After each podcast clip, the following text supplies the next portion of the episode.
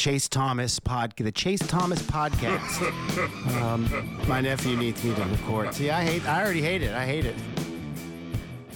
All right, hello, and welcome back to a, another episode of the Chase Thomas podcast, where I'm still the aforementioned Chase Thomas coming to you live from Knoxville, Tennessee. Up there in the cold tundra, Mr. Tyler Dunne of GoLongTD.com. Go subscribe today to GoLongTD.com if you have not already done so. A very, very good NFL Substack that just uh, it's very different and it's very good, and I enjoy it. Tyler, good afternoon. I was about to say good morning, but no, it's good afternoon, sir. How are you? It's great to finally connect, as we said, uh, with with a kindred spirit. I, I, love what you have built with the podcast. It's great to finally uh, be able to sit down and and blab and, and talk some tight ends, talk some football. I, I've been looking forward to this one, Chase. Thanks so much for having me. Thank you for being here. Um, tight ends. I don't know if we'll have some tight ends. Like tight ends, kind of a touchy subject with my Atlanta Falcons right now. I don't really want to talk about tight ends uh, for a while. We do that every week. Uh, just me, friends, family, all that kind of stuff. Of what's Kyle Pitts going to do this week? Uh, is Kyle Pitts wins number touchdown number two uh, coming for him? Uh, TBD is currently the the state of affairs on that front. Yeah, I drafted him myself, so I'm pretty upset with uh, his. Oh, I could see. This is where the DMs come in, Tyler. You just send me a DM and you're like, "Hey, Kyle Pitts," I would have been like, "No, absolutely not. Do not waste any early one." I would. I could have led you on a different route on that one, but um, the Falcons we could talk about all the time. I want to pick your brain on your book that you have uh, showcased right there. Uh, for the good folks over there on youtube.com slash Chase podcast, like and subscribe uh, over there. Um, this book, my first question to you, what made you want to write it? You know, I think it really first started with a inherent love of real football. You know, I, the violence, the physicality, the, the the reason it's just different than every other sport in existence. Hey, I played basketball, ran track, I Mhm. played street hockey. All, all these other sports are great. So there's something different about putting on the pads, lining up for an Oklahoma drill, or being at high school football practice, and there's that attrition. Like, is this for me or is this not for me? I'm Mhm. hitting my friends. I'm getting hit by my friends. You get out there Friday night, you're under the lights. There's pressure. There's an adrenaline rush. Adrenaline rushes. It's just a different feel than any other sport.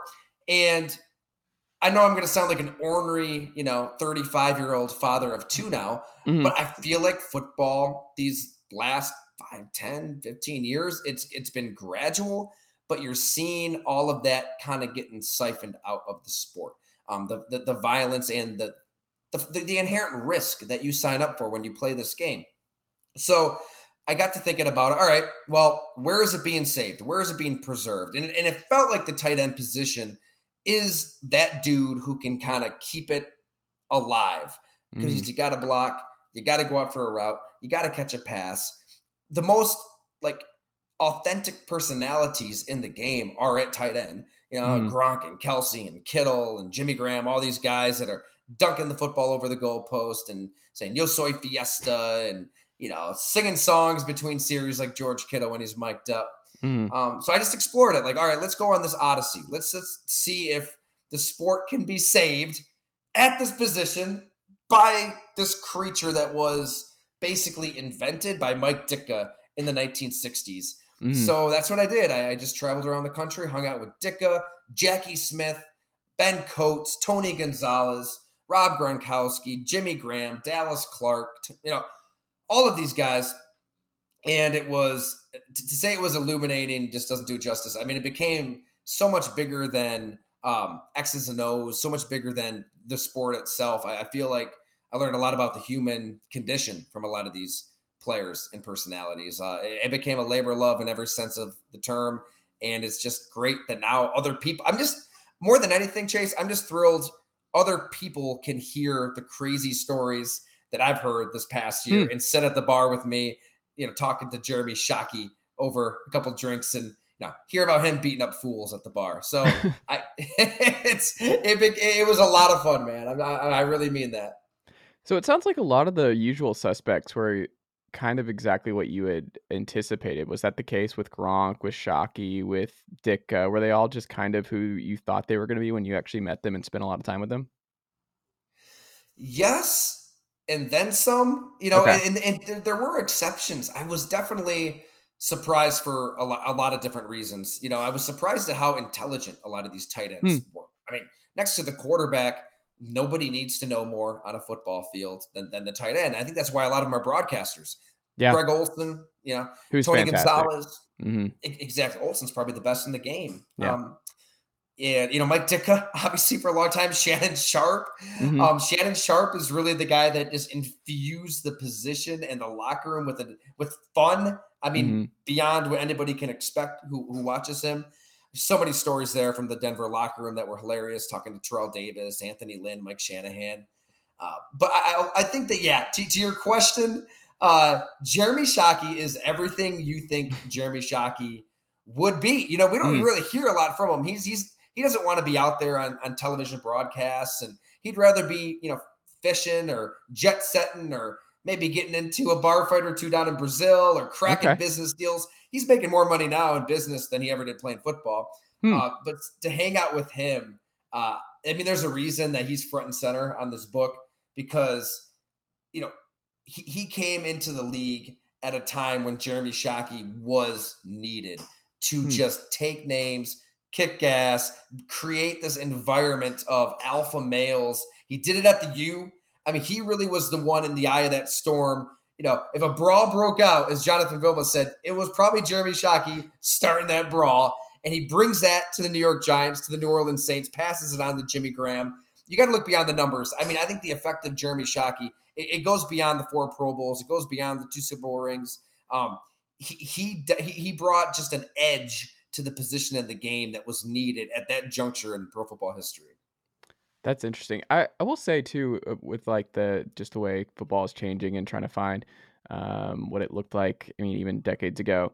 Uh, I cover a lot of high school football. It's when you're talking about the labor of love. Like I just enjoy it. Like I don't think I'll ever be able to quit it. Like that's how I got started really in sports was just uh, being the kid uh, when I was uh, when everyone else was in the student section in high school and I'm uh, roaming the sidelines and talking to the coaches and like 14 15 and um, just growing up with it and like even now at 31 i still go uh, all the time here in east tennessee very different i will tell you tyler uh, with Georgia, uh, georgia football and uh, east tennessee football a little bit different uh, in competition and size and all that kind of stuff but the physicality i think is significantly different at the high school level still than the college level in the nfl because i think I, I don't know why that is I have some guesses, but I think a lot of it is just you don't see it as much. Uh, there's not as much pressure to change and evolve. And I mean, you'll see a lot of wing T stuff here. You'll see a lot Mm.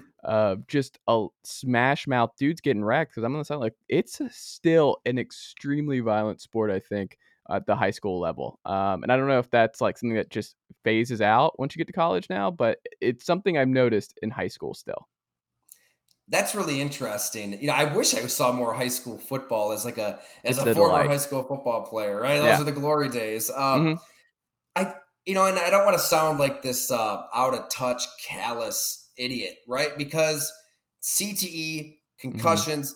Thank God for League of Denial. Thank God that everybody is well aware of what can ha- happen to your brain later in life. Like that awareness needs to be there. I wish the NFL was even more upfront than it is. Like it's Mhm. just tell us it's it's it's not safe, right? I mean this this sport is an octagon of sorts where Yep. it isn't for everybody, but that's why we tune in to to to, to watch these gladiators to see people operate in a profession that we can't relate to. I mean, they go to Mhm. work and they kill each other, and then they're sitting in the cold tub talking about each other's families. That's that's strange. That's not normal.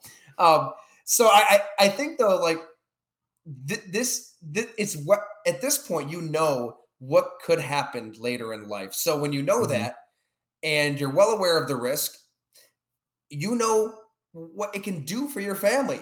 You Mhm. could be lifted out of abject poverty. You can set up generations of your family for life through this game, let alone all of the life lessons you can learn playing football. I mean, teamwork, accountability, just how to operate under pressure.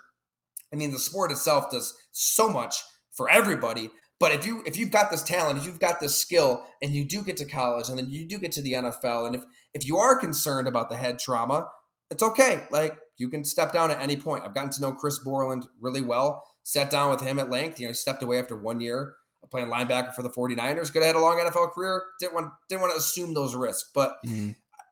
I think at this point, there's so much knowledge out there, and thank God there is, that if you are willing to take that on, Godspeed. That's awesome. Let's just keep football what it is. Let, let's stop pretending that there's this middle ground that doesn't really exist. I think that's where a lot of my frustration is. Like the NFL try, try, trying to sell the game as something it is not.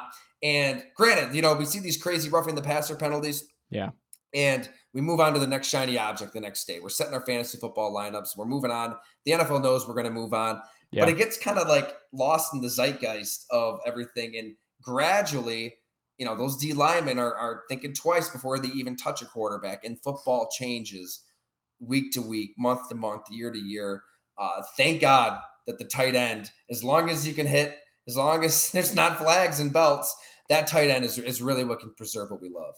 And it's not even about safety. It's just about the the the power shift in money for the quarterbacks. Like these team owners are just looking yeah. around like we're paying so much money into uh, these quarterbacks. I mean, yeah, safety. Sure, we can throw that out there as the reason as to why we're calling roughing the passer penalties uh, by just a defender being full putting his full body weight on our quarterback. It's like no, it's just it's our biggest investment. There's that's why people are here and that's why people are watching is for Patrick Mahomes and to see what he is doing. And Tom Brady going down is significantly uh, uh, troublesome for our uh, billion dollar business. So that's that's ultimately what it is. Like I, I just I, I don't know. Is that a fair way of characterizing it?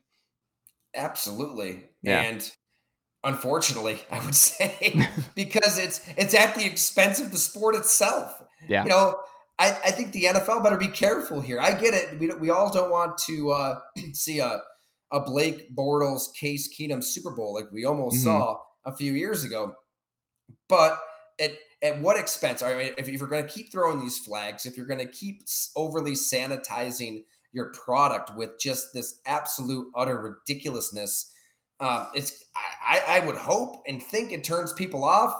I don't know. I mean, may, maybe we differ. I, I, get it. We, no, nobody wants backup quarterbacks just fill up the league, but eh, th- this overcorrection is extreme and it's yeah. dangerous. And I think the NFL better be careful. What was the hardest chapter for you to write? Ooh, good question. I would probably say Jackie Smith hmm. because he is a player that I didn't know much about at all. Mm-hmm. many people know much about Jackie Smith, other than he was the tight end for the Dallas Cowboys who dropped a pass in the Super Bowl and unfairly, unjustly, it's it's really a crime. That's what he's known for, mm-hmm. and he was so much more than that as as a player. I mean, growing up in Louisiana, running on dirt tracks as a track star, he he he gets to college to run track only because he promises he'll also play football, even though he wasn't much of a football player in high school. Uh, he suffered hmm. injuries. He was pretty fragile. He just didn't didn't like it that much. Shines on the football field. Gets to the St. Louis Cardinals um, as a as a late round pick. He still doesn't understand why they even drafted him. And for whatever reason, his speed and the way he ran and could get separation of road routes, it, it revolutionized the game. He was an unbelievable Hall of Fame talent up to that last season, last game with the Dallas Cowboys, where, yeah, he drops a ball. That we get into it. There's so much more that went into that play from the play call itself uh, being 10 yards from the goal line as opposed to on the goal line like they practiced to Roger Staubach's hurried throw. Uh, it wasn't just a drop. But what made it such a difficult chapter to write is I hung out with Jackie Smith in St. Louis.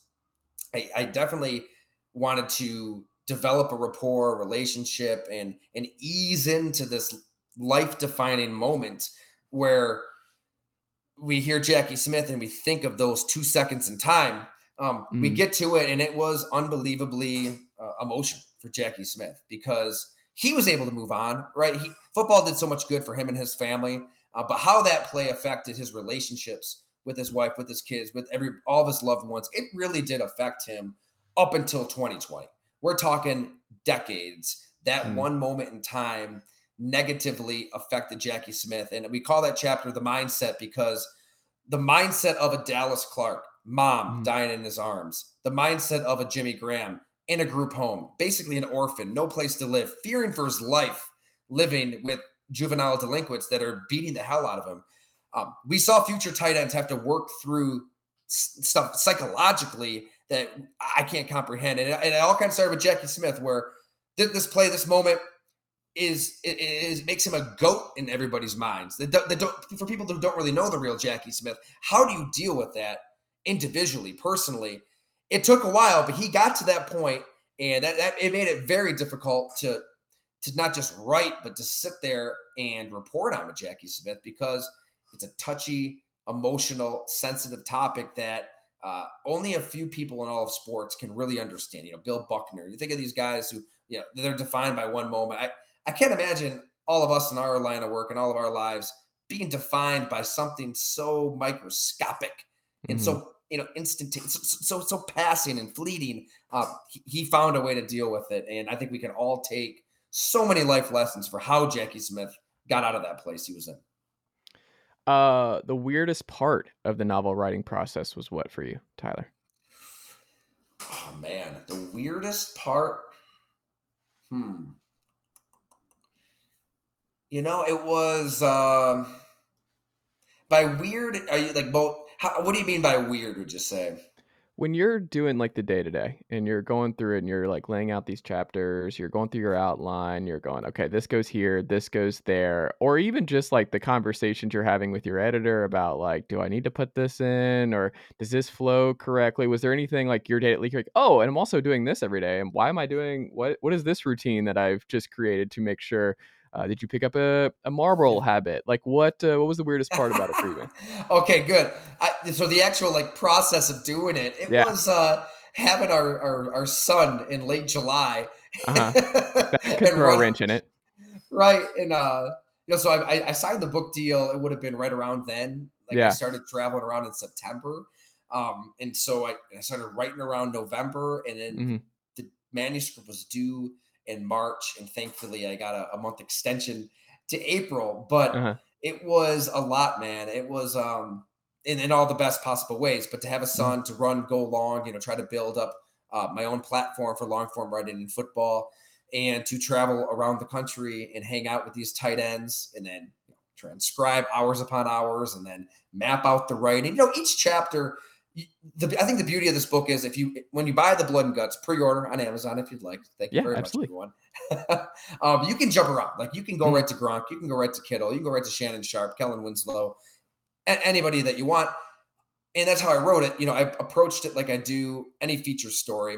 You know, reporting the hell out of something, transcribing it all, mapping it out, and figuring out you know what what the story arc, what the narrative is and, you know, so I'm writing these chapters, writing these long form pieces, but then it all does kind of fit together. I still mm-hmm. would recommend reading it from from start to finish because there is, you know, a, an arc to the the broader picture of the NFL tight end and mm-hmm. how this this human being, this this creature, unlike anything in professional sports, saves the sport. And there's a lot mm. on the field, a lot off the field, but seeing how that kind of pieced together was really interesting too, because there's a lot of like moving parts that intersected. A lot of coaches who had the same tight ends, a lot of tight ends who idolized others. I mean, Rob Gronkowski is a kid idolizing Jeremy Shockey, writing a letter to him, and he mm-hmm. basically mm. takes that Shockey model of authenticity and living with no fear and living like there's no tomorrow and partying your ass off. He takes it to another level and he's bigger yeah. and he's stronger and he's more violent, and that's why I think he's the greatest ever. He's your goat. I think so. You know, I think it is Rob Gronkowski. Okay. Yeah. Interesting. For so many reasons, but you know, does he see himself the, that way? Do you think he cares? Like, does he strike you as a legacy guy? I think he. I think he does care. You know, I, okay. I think, um, probably not as deeply as some other people in this mm-hmm. book may care. Uh, but I think he takes pride in the fact that, like, yeah, I think he, he definitely likes like the trail of just pain that he left in his wake. But he yeah. takes more pride in the fact that other dudes knocked him out, hit him, and he always found a way to get back up. I mean, Earl Thomas lighting him up down the field in that game. I mean, it, it's it's unbelievable. It's like it's, it's it's a human harpoon lighting you up, and to come back from that hit it reminded Rob of all the times, you know, growing up here in Buffalo, New York, where his brothers are just beating the hell out of him in mini sticks. I mean, mm-hmm. it was ruthless in the Gronkowski household in Amherst. Uh, and there's all kinds of stories. I mean, his younger brother Glenn, I mean, he thought he just killed Rob when he was younger. He, he, he lights him up, knocks him into the bathroom because all the Gronks, like when you when you hit somebody, you immediately run to the bathroom, close the door, and take shelter. So Rob did that. Yeah. But uh, Glenn timed it up where he he pounds the door. He's going after Rob, and Rob hits his head on the bathtub and uh, is out cold. So yeah, they don't know what, what happened to Rob, and of course he wakes up and he storms after his brother in a ball of fury. So yeah, there's there's all kinds of stories there that absolutely helped him as an NFL tight end. He he liked getting hit because he liked getting back up and proving that you can't keep him down, which is why there's a small part of me that still thinks we haven't seen the last of Rob Gronkowski. If Tampa Bay's in the hunt and Tom Brady calls, yeah, I, I can see that. I can absolutely see that. Do you think he's healthy enough though right now? Because he's talked about the last couple of years. I mean, it just seems like the dude is just in pain and going through a lot of like. Does he seem pretty okay uh, on the health front? He does, and, and you know what? I'm running these stories through my Yeah. head. Chris, you know my own my own book, right? Like Mm-hmm. I've looked at these chapters a million times. Not Goose, his younger brother Rob actually sent him to the ER on Christmas Eve once. Um, he's good though. I think he's good. I think that you know taking a year off like he did after winning the Super Bowl in New England helped him recover his Mm. his mind, body, soul, everything. And maybe that's what he's doing now. Maybe just stepping away for a little bit is going to kind of help him recover, and he can decide what he wants to do from there. I, you know, honestly, I wouldn't be surprised if he just gets into acting and we start Hmm. seeing him playing some roles in movies. I absolutely see that in his future. Does It's he just a matter of yeah, he does. He does. Okay. Interesting. Do you think professional wrestling? Do you think that's still something that he because he did some of that for a little bit? Do you think he's interested in that arc? when Rob Gronkowski came out of retirement, you know, Mhm. this past time to play for the Buccaneers, um, he did have a deal in place with uh, the WWE, the Gronk family. The, the, the Gronk family was in talks with Vince McMahon. They're all ready to like do something big together. And then Rob told, tells his dad last minute, yeah, I kind of want to play football. And he comes out of retirement, plays football, and that deal falls through. So I wouldn't be surprised. Yeah, Hmm. wrestling, something, entertainment. Family though, uh, does the f- whole family got? Like, do we know what that all entailed? Uh, why they wanted the whole family? You know, it, be, beyond that, I, I wasn't able to get a ton of details from Gordy Senior. I'm but so curious They what had a deal in means. place. yeah, Yeah. I know, right. I'm not even a big wrestling guy, but Yeah. that would have been hell, that would have been fun to watch. Uh, for sure. He seems like he was built for that. Um, which part of the book do you think you'll hear the most about from friends and family? You know, I really think that Tony Gonzalez Hmm. is very fascinating because he's, you know, going into this project. I, I figured a big challenge would be getting original, you know, anecdotes and stories, and because a lot of these guys they've they've had the football life documentaries, they've had long form stories written about them, SI profiles, like we've seen a lot of the stories kind of regurgitated. Um, but I, I really wanted to make sure the blood and guts. Um, yeah, obviously we're going to hit on like the main moments that made these tight ends, but I want something fresh. I want something Mhm. original. I, I wanted something like nobody has ever heard before. And the, the the hangout with Tony Gonzalez down in Austin, Texas. It was shortly after we moved down to Austin. We got together, and there were there were a lot of stories that nobody has heard before that Tony Gonzalez opened up on in a in a profound way. So that's probably what I'll hear the most when this when this comes out on Tuesday is because because this is the player that forced the league to think about the tight end in a different way.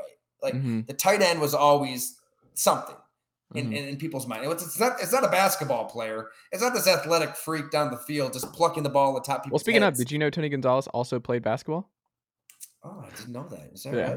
right? Well, every NFL broadcast was ready ready to remind you at any given moment. The story that will definitely get people talking is what happened in Atlanta when Tony Gonzalez is coached by Mike Mularkey. I, I Mm. talked to Mike Mularkey, got his side of the story as well, um, who did view the position through an old school throwback, get in line and block lens. Yeah. He had Mark Bruener, and we have a Mark Bruener chapter. Like that is what he wanted Tony Gonzalez to be, to Mhm. block. He didn't care about flexing you out and having you do acrobatic stuff down the field, which kind of blew Tony Gonzalez's mind. It's like, why in the hell did this team trade for me if they want me to do this? And it blew Mike Mularkey's mind. He's like, why did we get this guy? I wanted a different kind of tight end. So it was like this weird arranged marriage that was doomed for failure, and it blew up in, um, I guess you could say, a blaze of fury in Tampa Bay when Tony Gonzalez is on catch number 999. Mm-hmm. Tony Gonzalez says that he was iced out of catch 1000. Mike Mularkey says he has no clue. He doesn't care about records. He's trying to win the game. And there was a confrontation in the locker room that I think everybody will want to read when they purchase. Ooh, I'm excited about that chapter. Um, I guess history repeated itself. We're not allowed to have nice things in Atlanta when it comes to tight ends. Like we have to just use our tight ends, our uh, incredible all-purpose tight ends as blockers. I think there was a good I forgot who it was. Maybe it was Ted Gwynn who was like, uh, Kyle Pitts needs to tank these blocks. He's actually a good run blocker, and that's his problem is that he he showed he can do. It's like you never want to just oversell and show that you can do more than you you should. You're like, oh, I can't run block, and then they're like, all right, I guess we can only use him in pass plays. Um, that's kind of what you want to do, but he's actually pretty good at that too. Um, if you had to write a fantasy novel next, could you do it, Tyler? That would be I pro- no, I, I couldn't, but I okay. wish I could because I, I have a newfound uh, respect and admiration for for fiction. You know, for the longest mm. time, I've only read nonfiction and, and biographies and you know football, sports books, and um, th- there is some amazing writing out there when it comes mm. to just. I was a big Game of Thrones guy up until the last season, which was an abomination. Uh, People say this. I, you know, uh, uh, that's like a whole other podcast. People say this, but I don't think it was that bad. I don't understand like where the, like what what is the reason? Do people just want Daenerys to win? Was that just part of it? Were they not happy that Bran was on the throne? Like that Jon just went back to the like? I don't really understand. And spoilers ahead, folks. But I mean, it's been a little bit, so I don't feel as bad. But I don't know. I think people were a little.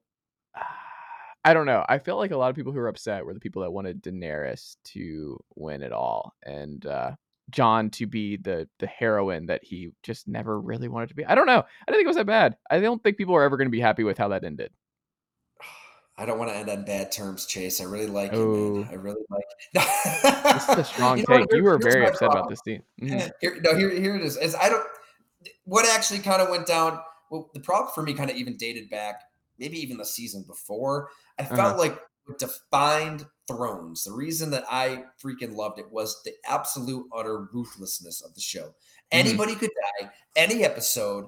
They don't care what you expect. They don't care that you want the good guy to win it. No, they're going to kill off that good guy. Mm-hmm. And all of a sudden, it became so popular and it started appealing to, you know, moms and wives and children and everybody beyond, you know, a 30 year old white guy like myself who is cold hearted Mm. but I feel like it kind of, you know, obviously when it, it outran the books too. Which again, it, not it, their fault. Not their fault. I know, mm-hmm. I know. But I'm saying it became like Disneyified. Like it yeah. just became too. I don't want Arya flying through the sky, taking out mm. the Night King. Like, get out of here with that nonsense. The Night King wow. was a badass. He, he's not going out like a chump. He is not going out like that. It, right, it's unrealistic, Chase. Mm-hmm. In this mm-hmm. world of yeah. Dragons and, and, zombies, like that is unrealistic. Yeah, but it was in the world they created. Too much stuff happened that felt weird and phony and unrealistic, and I couldn't buy it. It became a different show. Interesting. Strong Thrones takes. Yeah, I think you might have some fantasy novel in you. You might be able to do your own. You might be able to do it. Um, yeah, you never know. You never know. Never say never. Uh, a team you're quite familiar with, the Buffalo Bills. Uh, are they the best team in the NFL right now? And would you trade for Christian McCaffrey if you were you were Buffalo? Yes, I would trade for McCaffrey or Saquon Barkley or any talent that you can't. I mean, you might as well go for it right now if you're the mm-hmm. Buffalo Bills because you've got a window. You've got Josh Allen. Uh, you've got Stefon Diggs in his prime. You've got Von Miller still getting sacks and rushing the quarterback, and he has not faded away like basically everybody else in this draft class has. Mm-hmm. Why not? Like, go for it. Like, you're, you're already paying all these guys. Like, what are draft picks if you're the Buffalo Bills? If, if, if that Barkley is going to get you over the hump, that McCaffrey, like, to hear, hear your picks, hear your assets, and and go for it because I don't, you know, they're right there. It's the Bills and the Chiefs in a class of their own right now as we talk today until the Bills overtake the Chiefs, I, I, don't think you can say they're better than the Chiefs, like because the hmm. Patrick Mahomes effect is real. Like he is in this team's head until they can figure him out. I mean, he has eliminated them from the playoffs in back-to-back seasons. Um, he's a he's a magical dude that just finds a way in the end. So I can't even even being from Buffalo. I, I I just and I love Josh Allen. He's special. Patrick Mahomes is Patrick Mahomes late in the fourth quarter with about 13 seconds left, typically. What what's the craziest thing you've seen in a Buffalo Bills tailgate? You know what's weird is I'm such a curmudgeon when it comes to like the table smashing stuff because Uh. like growing up here, I'm like, yeah, as a kid with my dad going to tailgates, we threw the ball around. Like they were good in the late 90s. And it's like you wouldn't see that kind of stuff. I feel like the Mm. Bills through the 17 year playoff drought were so mediocre, so like numbingly average with Mhm. JP Losman and Kelly Holcomb and Trent Edwards and Ryan Fitzpatrick. It was like tickets became so cheap and a lot of fans just looked at it as an opportunity to go to a tailgate, drink way too much, and act like a fool. And it was fun, right? It clips go viral, people lighting themselves on fire and bashing themselves through tables. And I mean, I watch them and I laugh, but at some point, like you're a good team now. Like Mhm. you are a perennial playoff team. Can we retire this stuff? Like, is it is Oh. really needed? I know I, I said it in Isaiah McKenzie show and people weren't happy, but I Mhm. feel like you know, go nuts. I love to drink as much as anybody, but you don't need to do it at the expense of your own life and Mm. risking paralysis. Like, why? why do that? The team is good. Yeah. Just please enjoy the game if you can. Uh, do you think Davante Adams has regrets about leaving Green Bay, and do you think Green Bay will regret not making it work on their side of things? I thought you were going to say, does he have regrets about you know shoving a civilian and getting you know misdemeanors? Look, man, that Oh, dude, probably I my take on that one, that guy saw dollar signs, his student loans are paid off. That man went flying backwards and is like, "Oh yeah, I'm I'm settling. I am this is absolutely going to pay for my college education." Yeah, people were acting like Davante Adams Adams murdered a guy. Yeah, that's not what happened. That man just fell. He's fine. Not what That- happened. that's, uh, Yeah, He'll- he'll- he'll allegedly. We will throw allegedly everything uh, on that one. I don't think there's regrets. I, I think that you know Davante Adams is really tight with Derek Carr. I think Mhm. they're a good team. I mean, that's had a lot of bad luck. You know, Yeah. they're granted he if he's ring chasing, I mean, maybe you stay in Green Bay, but Aaron Rodgers has kind of looked like an average to above average quarterback. And they, they did have such a good thing together. Maybe you just Yeah. like let it let it run out like until you can't go anymore. Um, but I get it. Like he lived in Green Bay for eight years Mhm. and it's the smallest market. And you've got this buddy out in Vegas that's the quarterback, and they're willing to pay you a ton of money. Uh, you add it all up, and yeah, I think I, I get Davante Adams's choice to because it was his choice. I mean, Green Bay wanted to keep him, and Green Bay wanted to make it work. But uh, I, I get it, and it's I know they're what one and four, Yeah. but I don't I don't think that Davante Adams is necessarily thinking, oh crap, I wish I stayed with Aaron Rodgers right now. Uh, are the Steelers the worst team in the NFL? Man, I do. I, I love Mike Tomlin. I think he is just the standard for what you want out of an NFL head coach in terms of, yeah, he's got to discipline his guys. He he is a hard ass, but he's still player friendly, user friendly. Mhm. Guys can go in with anything.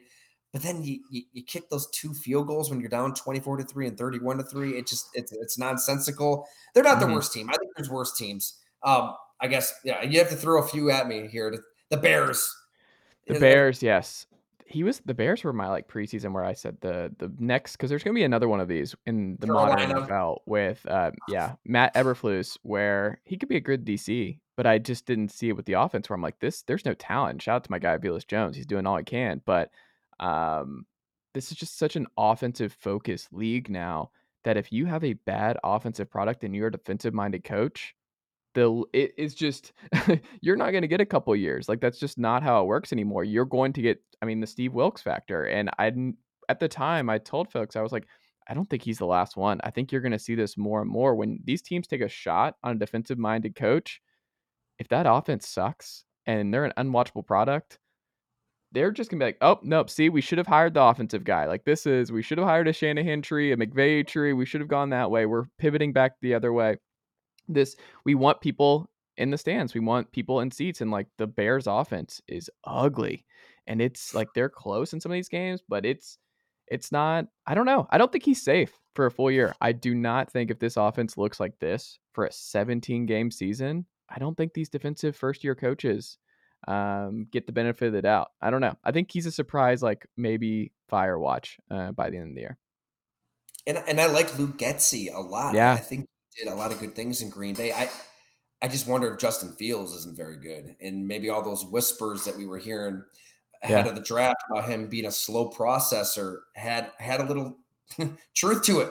I mean, Well, now we have two offensive minds who have both just been like, nope, the training wheels are staying on. Like this is now too. It's not just a Matt Nagy thing.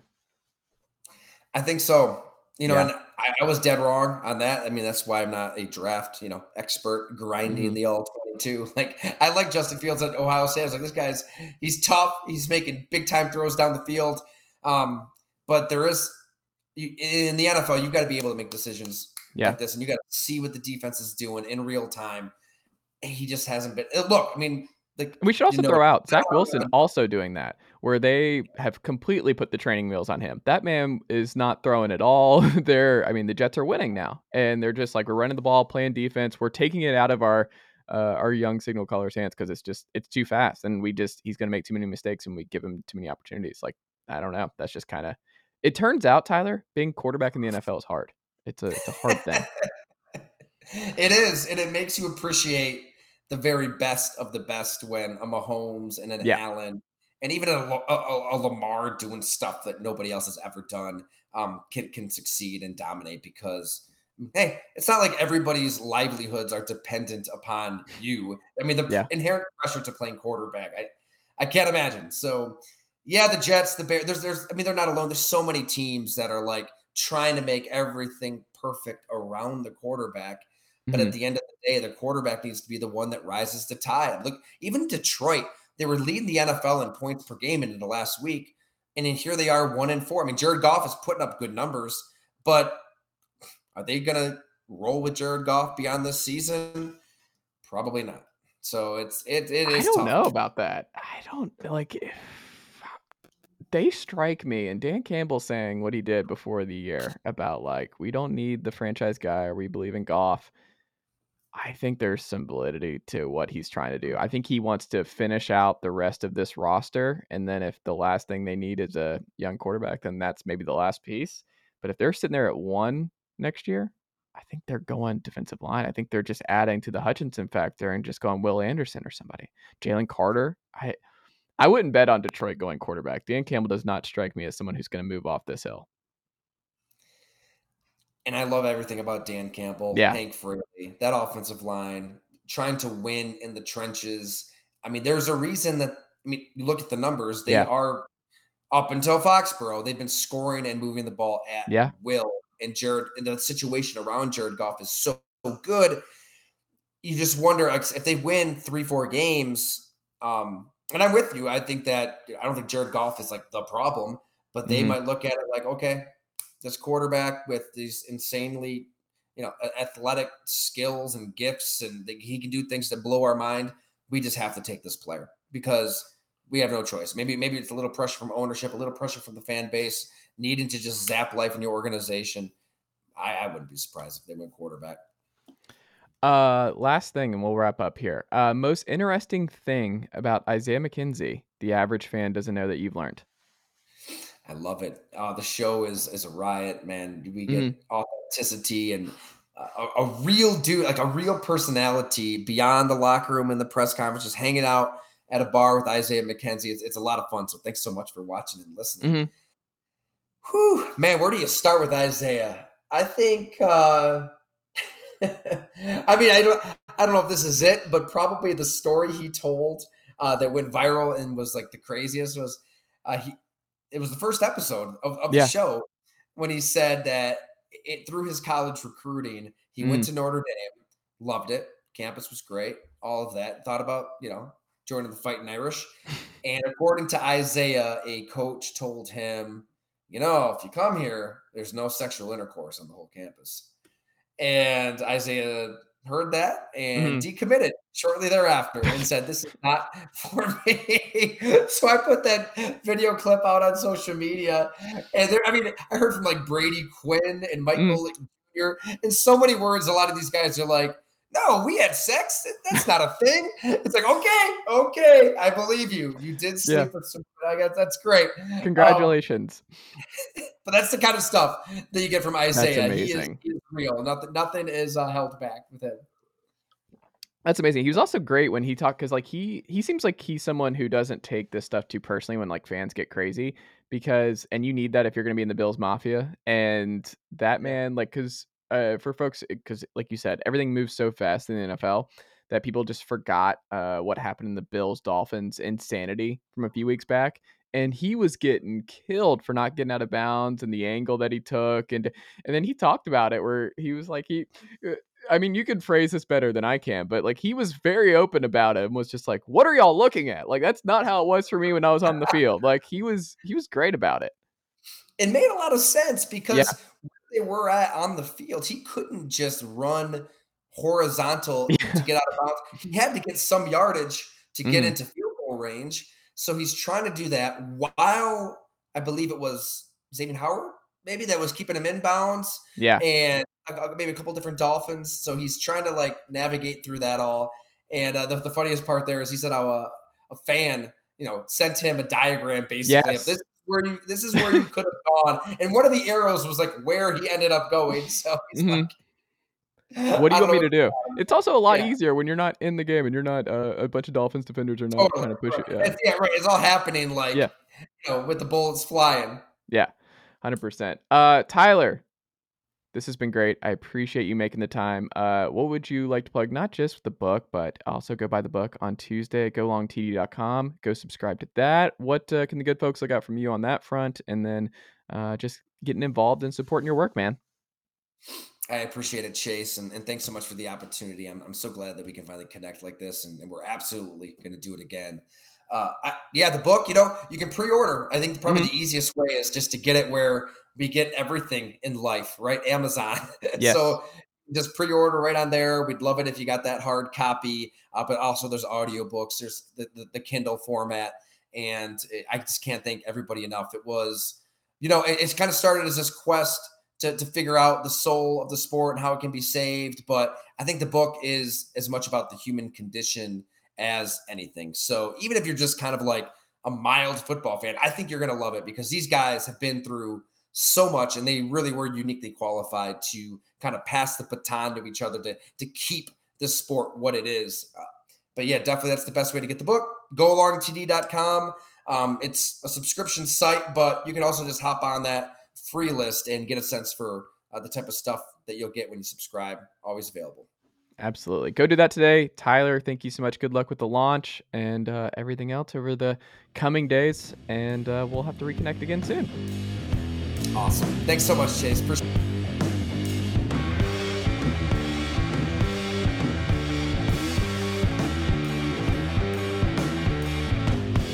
Nicely done, nephew. Chase Thomas Podcast. Hell yeah.